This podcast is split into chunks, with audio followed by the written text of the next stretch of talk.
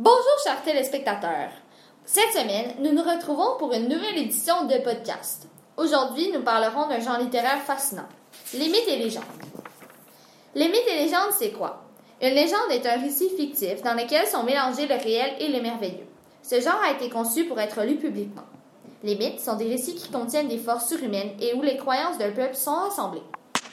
Ma collègue Alexandra et moi avons fait quelques recherches et avons trouvé une dizaine de livres que nous conseillons fortement. Alors, commençons par L'ombre du serpent, écrit par Rick Riordan, Les travaux d'Apollon par le même auteur, Odyssée de Michel Honaker, dans, dans lequel les péripéties sont très fascinantes.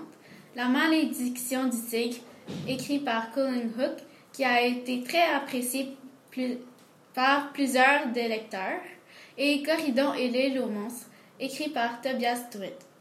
Nous avons aussi trouvé Amas d'Aragon de Brian Perrault, Merlin de Théa Baron, qui a été très apprécié par moi et mes proches, Les enfants de l'océan par Christelle Verhoost, Léonis de Mario Francis et L'ombre de Théâtre de Jessica L. Nelson, qui a reçu un prix de New York Times en 2004.